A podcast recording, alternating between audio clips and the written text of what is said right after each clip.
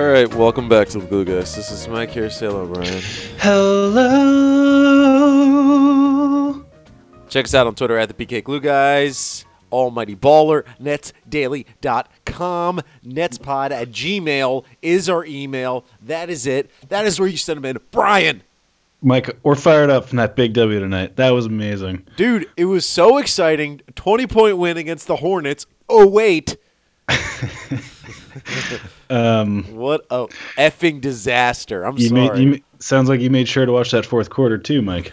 Oh my god. I was gonna I was gonna text you because we're doing this late at night. It's ten twelve on three twenty one, two thousand and eighteen, the snowstorm of spring. And and I'm here sitting here thinking, all right, let's get this done early. Let's maybe pop it on five minutes left in the fourth. We're gonna have a big lead. We can start early. We can get this out. I have a doctor's appointment tomorrow. I have work it. I got boom boom boom. I got things to do. And the freaking Nets, Brian. The freaking Nets blew it. Sorry, I didn't hear any of what you said, but I'm assuming you just recapped the game in a um, in a very professional um, manner. Yeah, um, I don't, dude. I was watching that in, in sort of like disbelief. I just kind of I this that identity of losing leads to teams and and uh, and like just having a farty fourth quarter kind of hasn't been the name of the game for this season. Um, and let's all take a minute to just appreciate that that's generally not been the case. Coughing up late game leads. We did it tonight, right? Lesson learned. Okay, can't sleep on on the the Charlotte Hornets of all people. Um, you know, Well, okay. So in defense, the Hornets are not a tanking team. All right, they're they're playing Dwight Howard big minutes. They're playing Kemba Walker big minutes. This uh, Frank Kaminsky. This is a non-tanking team, but I do feel like, and I'm ready to say this, I feel like there's a slight give up factor with what Kenny Atkinson is doing. I'm not saying Kenny Atkinson is giving up. What I am saying is the fact that Quincy Acy Brian was playing center for as many minutes as he played was unacceptables, Brian. I'm sorry. You can't. Uh, so, so we've gotten we get emails about this all the time. But what Jahlil Okafor is doing? He's doing nothing, right? He's sitting on the bench doing absolutely nothing. And I'm not saying he would have been the solution at the end of the game, but honestly, the, the possession at the end of the game when I think the Nets were up by two, 105, 103 left, and Kemba hits the the bucket in the lane and the foul shot. Mozgov should have been on the goddamn floor. I know that he hasn't played in 40 games, but if you're not going to have Jarrett Allen out there, you can't put Quincy Acy at the five against a team like the Hornets, who, while they stink, have Kemba Walker and have Dwight Howard. You cannot boy- do that. It's your boy Ronald Kaplan's calling for Okafor's number. He's saying, "Why is he still not playing?" Second half, he was screaming for him. Played well versus the Sixers. Just don't get his stubbornness at, with regards to Atkinson um, and thought process. Ron, your boy Mike. What's going on there? Talk to me. So, and here's the thing, okay? Obviously, right, Brian, we know Jahlil Oh. Okafor is not a rim protector. Can I just say this also? Ronald Kaplan, thank you for hitting us up. Hit us up, netspod at gmail.com. You already know, Mike. Back to you. Very professional. Okafor not a rim protector, right? I think we can agree. Not a rim protector. But he is a tall dude. He is a taller dude than Quincy Acy. And I've put up, me, myself, and I have put up enough with this team of having guys who are power forwards and small forwards playing center. And this is what happens when you put those guys out on the floor all the time. You still need to have a somewhat kind of a structure. There needs to be a little bit of a structure out there. You need to have some regular rotation of big men. Quincy Acy is not in that rotation, should not be in that rotation of centers. I don't care. He's he's not Draymond Green. And you put him out there at against his disadvantage. It's not his fault. He's being hmm. put in a position where he cannot succeed. He's having to guard Dwight Howard and then coming off Dwight Howard who had 30 and a 30-20 game to come off to guard and then go cover on top of Kemba Walker. That's not it, Yeah. it, it's it's I'm sorry. That's bad coaching. B A D coaching for Kenny Atkinson. Here we go, Mike. Mike's going in. I'm Watch frustrated. that now. No, because I love you know I love Kenny Atkinson, right? We're super big fans. Love him. He's the greatest. Sean Marks is the greatest GM ever. Blah blah blah. But you can't. There's a certain point where yes, tinkering is great, and this team's not going anywhere this season, so tinkering is fine. But if you are No. trying to win games, you can't put Quincy Acy at center in a game like this. It's not tinkering to watch Dwight Howard fire 5,000 bunnies at the rim. That's not, there's nothing tinkering about that. That's like, there's an enormous glaring problem that you need to fix. There's no, like, hmm, if I outthink Dwight Howard on this front, not going to happen. And like so, okay. So Jahlil Okafor should he been should he have been playing? I think the bigger question is he should have been playing previous games, right? So if if we're building a fuller team, if we're trying to win games, the Nets should have had um, Jahlil Okafor should have been getting minutes every game, so that if you get in the situation where you go against a really good big man like Dwight Howard, and you're at the end of the game and you're blowing a twenty what four point lead, whatever it was, you need to be able then to go to someone on the bench who's actually played basketball. Jahlil, Jahlil Okafor has not played basketball. Mozgov, understandably, is that. By the way, you need to follow Mozgov on Instagram. I know. I don't even know. I know. It's just. It, it's not not quite sad, but it's a lot of like just family photos. There's nothing to do with basketball, and it's very like. It's very as if you're just following a rich guy who has Instagram, which is what he is. He's a rich guy who has Instagram. It's a it's a great look. It sounds amazing. Um, Brian, I'm just I'm sorry. I'm just so goddamn frustrated. Your is boy terrible. Luis Torres um, I'm says I'm literally th- thanks for hitting us up, Luis. Um, says I'm literally sitting in a town hall meeting Ooh. and seeing the Nets blew a 20 point lead, um, which is exactly where I think both fans of our show and fans of the Nets spend their spend their weekday nights at town hall meetings. Um, that being said, I miss the Cuban sandwiches from Barclay Center. Favorite Very food good. at the Barclays. That's one of my favorites. Because I can't with this team right now. I think, uh, I mean, there must. I think I was there not too long ago and I saw some Cuban sandwiches somewhere. I think that's the thing I always land on because I don't want to go burger, and then chicken is a little like I'm into chicken, but then I always feel like crap after eating fried chicken, so I always land on the Cuban. For some reason, I think the Cuban sandwich is healthier, but I don't really know for sure. Uh, my favorite used to be the uh, Boomer and Carton stand, but I don't think that exists anymore, uh, unfortunately. Well, thank you for that um, that information about your food wants and desires, Mike. Um, moving moving through the uh, the the blazing hot um, glue guys inbox now. Um, Sean J. Colt, your boy. Am I a reasonable fan for wanting Atkinson fired? Capital F fired. I look at every game the Nets have been beat by a big man and wonder why doesn't Kenny at least give Mozgov or Okafor some burn? Just see if they can play defense. There we if go. the definition of insanity is doing the same thing and expecting different results, well, isn't Atkinson insane? Thanks, John. Um, I was recently listening somebody talk about this often repeated axiom about the definition of insanity. It's just baseless. It's not true. It's just a thing that people say. You know, I think like Ben Franklin said it or something first, and just became part of the. You know, Well, a this goes back to back to our you know like three and D, uh, you know space and pace. It it sounds good, so then it is. Yeah. true, or it's not even true. It's just perceived as being true. It's Yeah. like I was listening to there's some show you, there's the show Love on Netflix and one of the characters is going through AA and she was saying some AA terms that, that like they sound really good. It's a it- oh um resentment is is like you drinking poison and holding it in for yourself. Yeah. Some weird thing. But it's like wow that sounds great. Yes. But Yeah. it's not true. I mean it's mostly not true. So Well, first and foremost, I think like insanity is not uh, like a recognized state of of be like you you you're schizophrenic or like there's you know there's all kinds of subdivisions within that like mental health umbrella. Anyways, we're spending too much time on this. Sean J. Cole.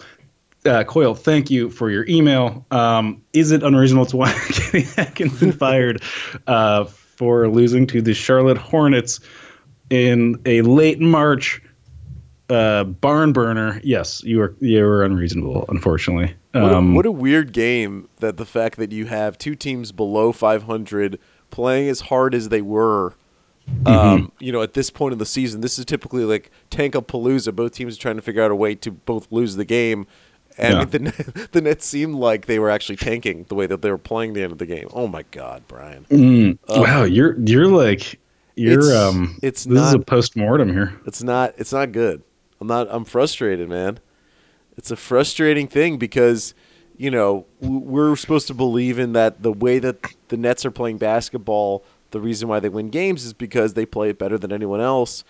Um, you know, a certain version of basketball. They're basically the Houston Rockets without talent. And then they go, they have a 20 whatever point lead, and then they just let it float away because they put Quincy Acy at center. It's uh, it's insane, insane, Brian. You're insane, Mike.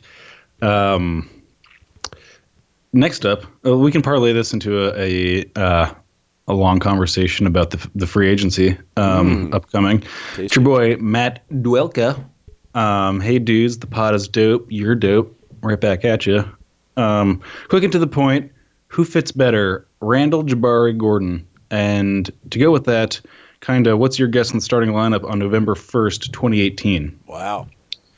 Um, so we got some some restricted free agents in that um, in that dealio. So, um, w- with all of those things, like I don't know, Jabari is certainly not a, presumably not a max restricted free agent prospect. Um, if any of them seems realistic to me, I think it's maybe Jabari, just based on that recent. You saw that bit bit of. Uh, like Reddit Reddit worthy news where somebody was talking about how Jabari's relationship with um, the Bucks is strained and all that stuff. Yeah, and that um, some some guy for the Racine Journal reported that the, that the Bucks were very very close to trading Jabari at the deadline. Which actually, like, I think the GM has come out and said that he listened to offers, but that he wasn't making offers. Which, you know, so so basically confirms that it was true in my book. Um, the uh, so I think what what I've read about it a little bit was that basically Jason Kidd was never into Jabari Parker, didn't like his game, um, and ever the, for, throughout the entirety of the relationship was strained just because Jason Kidd had a prejudice against his version of basketball, which um, is you know in in today's era sort of falling out of out of vogue. It's it's a um, mm, like a you know an, an ISO heavy version of basketball. Um, so I mean, like on just in terms of skill sets, I think it's pretty clear that Aaron Gordon's skill set fits the system best. You know, a um, an athletic stretch four guy who's you know six eight still can't guard, guard Dwight Howard. That's exactly who, who that's you want. the Nets want. Yeah. Yeah. Um, and I think he might be. I mean, like obviously that's going to be the player that's like most. I mean, I don't know. Uh, what's what's the hot takes on Randle? Do you have any? Well, it's like interesting. I think Julius Randle, like we've gone up and back with him this season in terms of oh he stinks, oh he's good because he was on the bench for a while with the Lakers and now he's um, been playing like really well as the Lakers have ascended somewhat. They're moving past the point where the Celtics are going to get the pick, and now the Sixers are going to get the pick. The thing is, it's like obviously I don't know the personality types, but like, do you really want to make like a Lakers light core, you know, with the Nets? Like we already kind of saw what Julius Randle and D'Angelo Russell look like together. Putting them back together Hmm. is less interesting. Like obviously, if, if Brandon Ingram became available, you wouldn't worry about that. But Julius Randle and D'Angelo Russell, less interesting to me. Um, Aaron Gordon obviously is like the super big target that would fit perfectly uh, within this lineup. But then it also becomes not that like Rondae should be stopping anything, but Rondae then becomes completely useless. Um, and I don't know if your overall production is going to matter. Like, so you if you sub in Aaron Gordon's numbers for Rondae Hollis-Jefferson's, you prove a couple of points and you get maybe a couple more rebounds and you're a little bit more versatile defensively.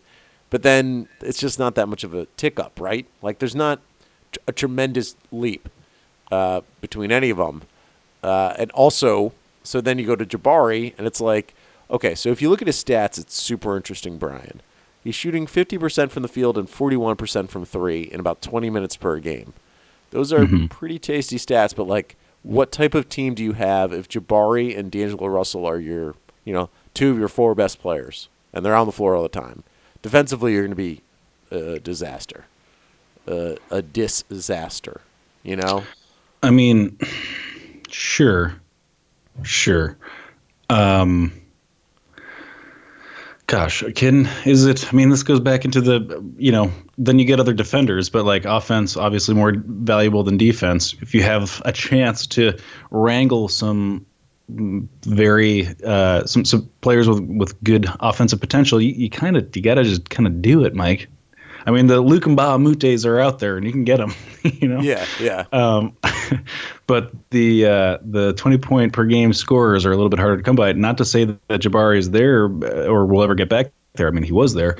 Um, I mean, sort of. I mean, I I think he can. Uh, it seems like he's still not like fully integrated back into any system, and it probably behooves them not to at this point um, for a variety of reasons. Um, yeah, I don't know. I mean, what do you think? So, okay, let's let's call this instead of doing the 2018 starting lineup of uh, that he asked for. Um, let's just do this: Is Jabari in net in 2018? No, but um, if he were, I think it would be on like a pretty nice little deal for the Nets, right? Like, because I don't think he's not the type of guy that. Uh, well, Sean Marks actually has a history of overpaying people. Like already, we've I mean Allen Crabbe, Tyler Johnson. He's thrown out massive contracts to people.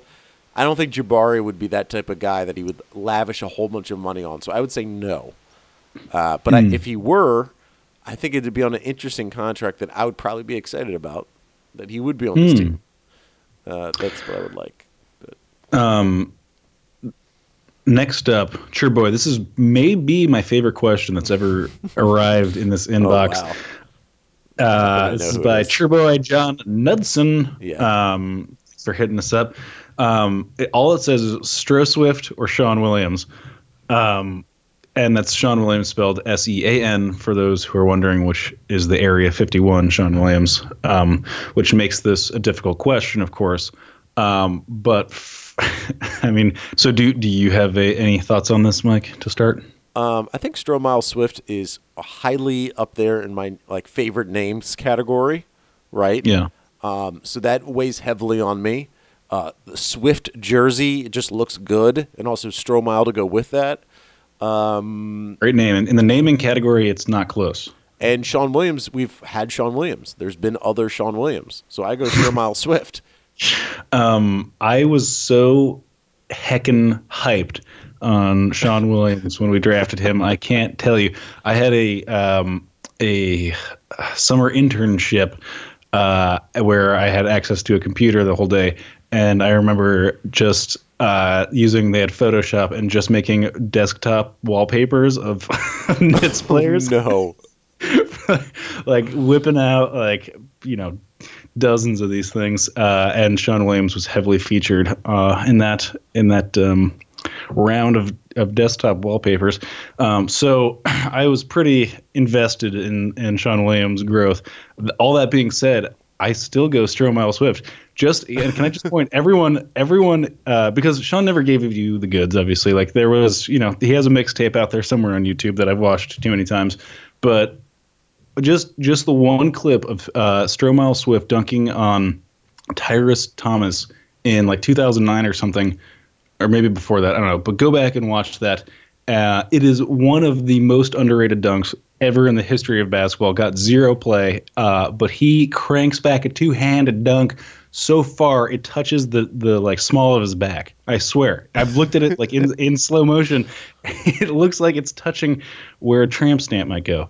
Um, and in your so, pure sense as a basketball fan, that that is pretty much the only thing that you do care about, right? Is just a super sick dunker with regards to like Stromile Swift and Sean Williams, I think that that's I think unfortunately that's a lot of what their game gets reduced to. Um, so I'm going with that because like okay, so here's the how to explain this all.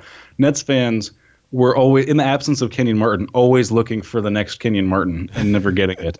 And so anytime we got a six ten dunker, we were hoping and praying that it'd be the second coming, and obviously never was. Um, but we were we were we were looking and hoping uh, more than most fan bases and uh, in in the, at least the dunking department, you know, Sean Williams, it was a boy. He was a boy child. He had those boy muscles, and and Stromile Swift when we got him was like a ten year vet or something. He'd been in forever. Um, so he had those old man old man muscles with with uh, with that six ten jumpers hops. So it was good. Good to go. Um, let's see. Is there anything else we want to touch on, Mike? Should I keep going? Uh, yeah, hit hit a couple more emails, and then I want to do a game with you where we predict. I was so when I predicted, so I was want to do a game where we look through the schedule and say if it's a win or a loss, and I came up with this game uh, when the team was up when the Nets were up by 20 points. Now I don't know how much of a guarantee any games are as a win, but we'll still do it because it's a fun exercise. But uh, do we have any other email? Um. okay, so for your boy Mario Allison, um, great name. Uh, is it me or does it seem like Kenny Atkinson is getting overwhelmed? Like he gets mm. players to play hard but doesn't make any schematic changes? That's, Mikey. You know how I feel about. It. I mean, it's something he doesn't make schematic changes. So what's interesting again is that um, he makes certain decisions that are wonderful and beautiful and are perfect. And he's a smart coach. He puts guys in in good positions to do well offensively. Defensively, he doesn't seem to care as much. Obviously, so remember when the season started, how terrible the Nets were defensively, and then we, you know, they they've kind of walked that back. They've played a little better, but it feels like the, as we're going closer to the end of the season, we're getting back to the again Quincy Acy at center, Rondae Hollis-Jefferson at center. Just you know, the, we understand that basketball is all about space and pace, and you want you know positionless basketball.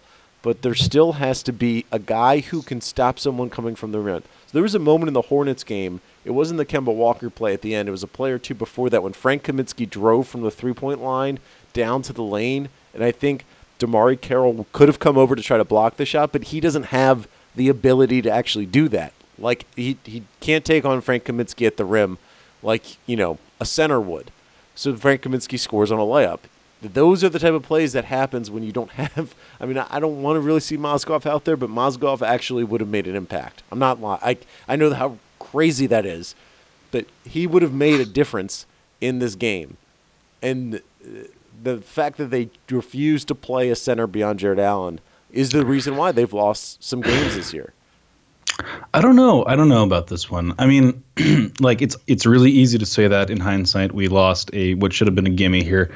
Um, but I, you know, watching Okafor or Mozgov play defense against, I mean, like I'll grant you this that like is it worth taking a look at? Probably. Probably should just take a quick glance, see how much rust Mozgov has on him. Oh, a ton, and he can't like has zero lateral movement, and he's like letting right. Dwight Howard like drive right into his face. Okay, good. Take him out. Probably worth it. I don't know that it actually moves the needle. We don't. There no like no amount of Jahlil Okafor is going to ultimately stop what Dwight Howard is doing. Um, but for symbolic purposes should we take a look? Yes, I do think we should take a look. Will it make a difference? Probably not. Fair? Well, I, but it's also like, what's the point of having Jahlil Okafor if you're not going to play him at all? And like, I'm not. He should not have come in if he had not played the whole game. He should not have come in at the end of the game to play defense. That doesn't make sense. What I'm saying is that like, you should have been building him up slightly more than he got like eight DNPs in a row before playing recently against the Sixers. Um, and then he played three games, and then I think he had so this was would have been the fourth game, and then now he got a DNP. So eh, by him not playing at all, he's not progressing at all. Like no matter how great of a developmental coach Kenny Atkinson is, you can't develop a guy if he doesn't play basketball on the floor during a regular season basketball game. So by not developing him in other games, he cannot use him in this game. And again, he would not have been good defensively. Understand that. But he would have been an option, a better option than Quincy Acy, who is extremely limited.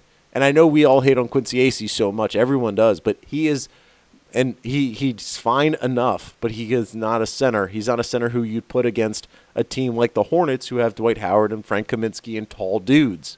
Just doesn't make sense. Doesn't I'll say sense. this. Aside from tonight's uh, whatever, like w- debacle. Watching him play against the Sixers and stuff, um, he, I'm, uh, I'm worried that he's he's reverting back into his the old version of himself. I mean, there was never a new version of himself really, but but this um, basically like trying to force a mismatch and then him going against whoever this like you know back to the basket, man on the block, uh, sort of style of basketball that he's you know raised on, and it's in his blood, uh, and it's and it's why you know, and he has giant legs, and that's what they're for. Um, and uh, that's just not going to be. That's just, he just doesn't. It doesn't appear like he feels comfortable really changing or adapting. He's like, I'm playing for the survival of my career, and then when I get in the game, I need to put up some points. That's what I need to do because I want to keep. Like, if I don't if I get no uh, like traction after this offseason uh, because I was like playing the system in the Brooklyn Nets for five minutes a game, like I'm going to be screwed. I'm going to be absolutely screwed. Do you, so? Um, do you think he Jahlil Okafor is on an NBA roster next season? Well, he's like you know in the it's such a difficult position for him to be in because right because like it's you know like I was just saying like it you want to play within the system. You want to do the, you know, eat your basketball vegetables, you know, so to speak. Um, but he he needs to have productivity to be relevant in this league after his trajectory. Uh, it's going to be super important. Um, my my it takes a lot to really f- fully fall from grace. Like you need some Anthony Bennett style bad PR to like really really eject yourself out of this league in that way from from the kind of heights that he was at. Like you know, Anthony Bennett didn't even have that, and he still hung around like an extra year or two um, before finally fading into after after his after the Brooklyn Nets put him out to pasture as we do um, to players. um, I I think it's very possible that he signs a I, does he resign with this team? I like. Is there a two million dollar con- Tyler Zeller style contract in it for him? Like, pro- probably. I think there might be. Um, d- like depending on if we break the bank and you know move DeMarre Carroll to get like some giant offer for Jabari Parker or something. Um, in the absence of anything like that, like I think it's likely we we throw him, you know, a, a very very small contract. Is does that seem insane or? I almost think at this point because they haven't shown any faith in him that he is not he's not going to be on the team next year from my belief. And that I I think they would rather have an open roster spot than have Jahlil Okafor as a developmental prospect. You think so? I, I and like Stauskas, we haven't talked about him. He doesn't play at all. I think someone tweeted at us they, he was excited while we were up by 20 to see some garbage time Stauskas and Okafor. And remember, there's a there was a point in the season when we were talking about how Stauskas played well like a couple of games, and then I was like, okay, well, th- this is what's going to happen. They're going to trade Joe Harris for a first round pick, and then Stauskas is going to get all the Joe Harris minutes, and then Stauskas is going to be good. And he's he's completely gone. He's one of the end of the bench guys with Mozgov and Okafor. Um, I would think they would rather have an open roster spot, test out a bunch of D League guys, G League guys, excuse me, and hopefully find the next Spencer Dinwiddie than try to uh, transform Jahlil Okafor into something that's useful for them because they haven't found that yet.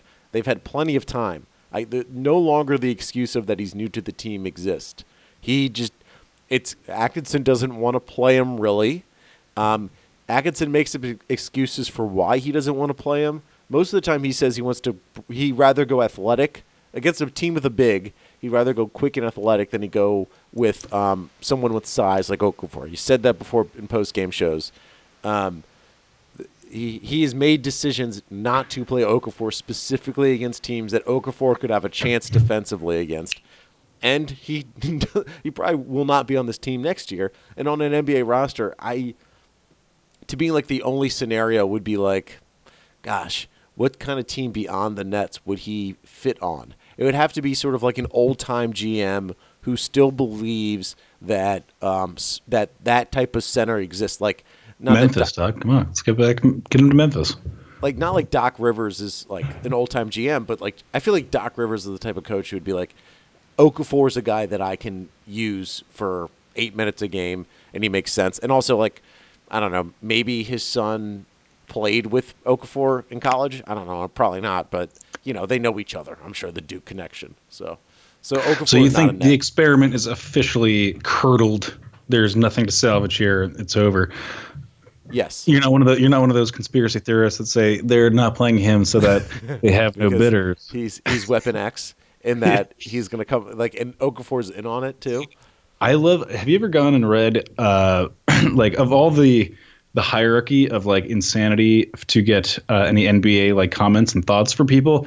The most insane place, and probably, presumably, this is for everything, but Facebook. If you ever read any kind of NBA news on Facebook and then see the comment section under that, is going to be the most insane conversation you've ever seen. Um, there was somebody, I think it was a Nets Daily uh, article or something, and somebody was posting under it, like, yeah, it's pretty clear at this point the, the Nets are doing a, t- a meta tank for the Cavaliers to get something back in the future. Ooh. like dead serious. I'm pr- like I you know he kept talking like he was not backing down. This was a very serious take. Um, scorching hot, scorching hot take. Beautiful take. Um, do we have any That's more email, or do you want to run through the schedule and see if it's a win or a loss? Let's let's run through the schedule. I'm interested to hear. Okay, so I had a theory. I, it's not even much of a theory. It's the fact that like pretty much every team is either a playoff team that they're playing or a team that is tanking. The Hornets were the one exception to be a team that is going to be in the lottery, but doesn't seem to be tanking. So here's this here's the next schedule coming up. I will say the team and where it is, and you tell me if it is a win or a loss. Okay. Okay. At Toronto on Friday is a loss. You didn't let me answer. Yeah, I didn't let you answer. Uh, home against the Cleveland Cavaliers. Probably loss. At Orlando. Mm, I'm gonna go win. Let's be optimistic. Come on, let's party. So, that's 24 wins on the season. At Miami. Probably a loss. Home versus Detroit. Uh,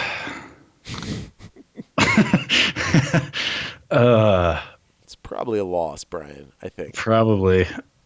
Yeah, let's go loss. Let's let's play it conservatively. Oh, and that's a back-to-back for the Nets. The Nets would be flying from Miami to home to for that game. So let's say that's a loss. Mm-hmm. Um, Tuesday at so this would be at the Sixers. Probably a loss. Oh, oh, you you want me to answer now? Yeah. Yes, probably a loss. You're yeah, t- yeah. I'll go, I'll go with you, Mike. At Milwaukee. Sneak and win. That's a that's a W. No, actually, we always play really poorly against Milwaukee. Um, yeah, probably lost. So then the Nets finish with t- uh, home and home with the Bulls, and then the Celtics.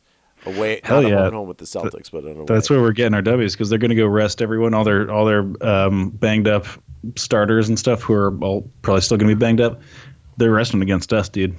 Dude, that's the season. That's it. The Nets have uh, 10 games left.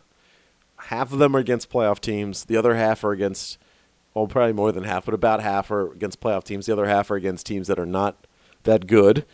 Um, this is a crucial. This is a crucial stretch, and this game would have. If they would have won this game, they would have won three games in a row, and then you can make the argument that the Nets are the best of the worst, right? That the Nets, you know, they're not tanking. They're continuing to strive to win, and you know they're heading in an upward trajectory, heading towards an off season where they have some money to play with. They have a first round pick, and they're about to get their own first round pick back.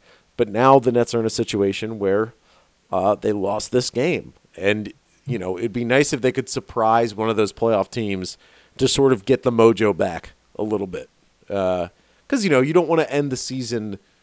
They need to end the season with wins, more, more, almost more than any non-playoff team. Like there needs to be a feeling of we have D'Angelo, we have Levert, Spencer Dinwiddie, uh, everyone we have on the. We're all healthy besides Jeremy Lin. We should be winning some of these games against tanking teams. Um, so that's that's the goal, Bry. Here, here, Mike. All right, um, we will get at you sometime next week. Yeah. Thank you for listening. Thank you for uh, all your wonderful emails. Netspot at Gmail. Love them so much. What do we need from iTunes, Brian? What do we need from our listeners from iTunes? Um, they know what we need, and they got to stop. Hold, they got to stop holding out on us right now. Cough them up, boys. That's five reviews or five stars reviews. All right. Uh, thank you all for listening. Find us Nets Daily, Almighty Baller, at BK Glue Guys on Twitter. And thank you. Good night, Brian. Thank you, everybody. Thank you. Bye.